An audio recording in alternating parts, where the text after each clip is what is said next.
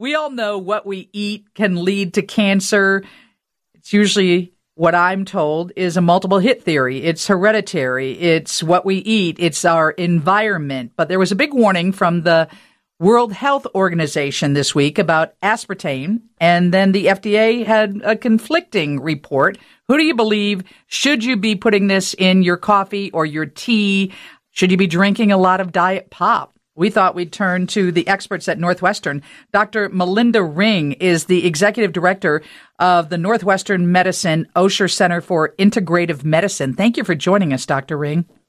My pleasure. Thanks for having me. So, when it comes to a study that the WHO puts out, or they just release some findings and then the FDA has something else to say, who are we to believe and what do you rely on? Well, I, you know, uh, coming from a holistic preventive perspective, I tend to err on the side of caution. Um, and I, I think, you know, like you said, there is the multi hit idea about what causes cancer.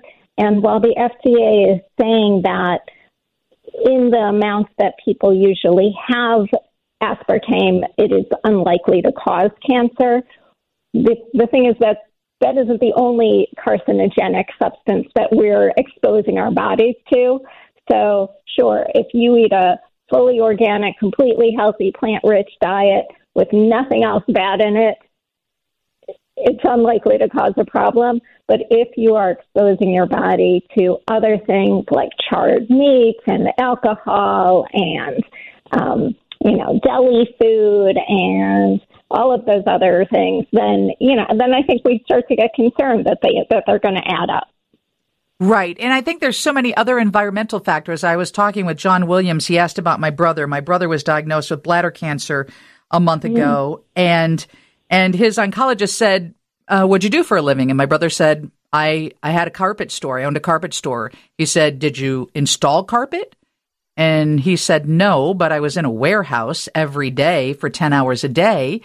And it's clear if you look it up, his particular bladder cancer is linked to some of those vapors, some of those glues, that type of thing. And I think there are so many things in our life that could lead to cancer that we're unaware of. So when one of these studies comes out like this, yeah, we've heard before that it's probably not best to, you know, rely on that sweetener for everything. But unless there's a loud, clear message, I don't think people make huge lifestyle changes. No, I agree. And I, I'm sorry to hear about your brother. And that's another example where saccharin, which was what I think, you know, one of those earliest artificial sweeteners, was tied to bladder cancer. Uh, and and so there is this kind of additive effect, and and I think it's very confusing for people when they're getting a message from one side saying, well, it can cause cancer, and from um, the FDA, another well-respected organization, saying, oh no, it's it's safe to take. Um, and it's true, you know, like if you look at it again, you'd have to drink like 14 Diet Cokes to uh, to to get over the limit per day. But that's not all we're having, and so you know, my feeling is try to find a safer alternative. Right. Dr. Melinda Ring is with us, the executive director at the Northwestern Medicine Osher Center for Integrative Medicine. Uh, we're talking about the report from the WHO, uh, the World Health Organization, and the FDA. Somebody said, is stevia considered in that group of artificial sweeteners that could be uh, a concern?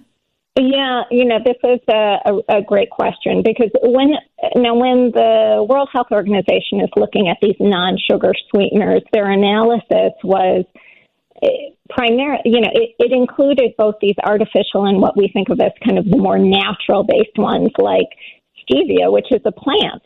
Um, that and and so it's it's a little bit unclear. I tend to think of those uh, natural, more plant based sweeteners like those from the stevia plant, like monk fruit, as being safer options. But then, you know, we also have to look at what are they doing as a whole. So, for example, if people are using them to lose weight, there is not clear evidence that they help people lose weight um, in a sustained way. And even they may be associated with an increased risk of diabetes down the road. And ultimately, obesity is a major risk factor for all types of, well, for many types of cancers.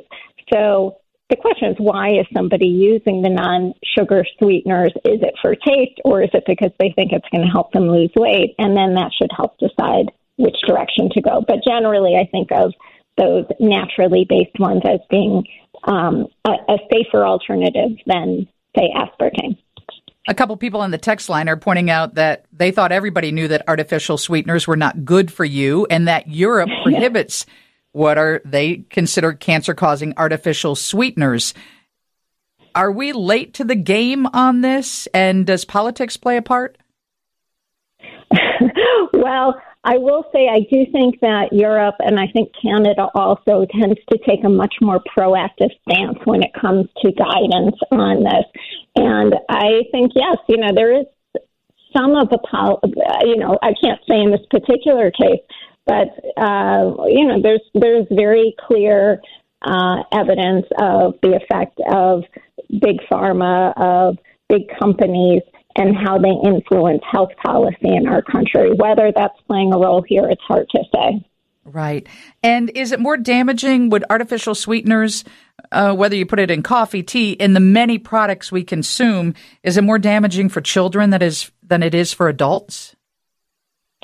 I don't think there's studies that definitively show that, but you know, they have a smaller body index, and um, and and so the same quantity in a smaller amount and as a as a larger amount of their overall calories is certainly not something we should be doing. And and really for children, you know, it's much better to stay as natural as possible because that's uh, affecting their uh, genes and everything for the rest of their life. So get them used to natural sources of sugar, like like what you were saying, those uh, cotton candy grapes, um, yeah. and uh, and and you know all the wonderful berries and all of the natural vegetables that have sweetness.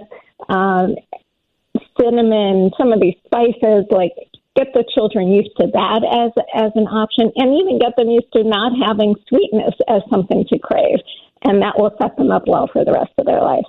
So, Dr. Ring, from what I gather from our conversation, err on the side of caution, stay as natural as you can, and um, one other thing was in there. But yeah, but if you know, honestly, if you're having one one a day, if you're having you know, one packet in, in your coffee, it's probably not going to be a problem. But if you don't need it, don't use it. Right. And uh, don't consider it a way to lose weight. Exactly. Don't consider to lose weight. Remember, it can have effects beyond cancer, like affecting the gut microbiome in a negative way, which we know affects all kinds of health. And so, really think about like, am I, is this a food is this a food that loves me back? And if not, then find something better. Thank you so much for joining us. My pleasure. It was nice to be with you today. Dr. Melinda Ring from Northwestern. Coming up, we'll talk to Amy Bach. She's the founder of United Policyholders. That's a nonprofit. Do you need to file a claim? Do you have damage to your house because of the storm or the tornado? Stick with us. That comes up after Steve's news on 720 WGN. Lisa Dent. WGN.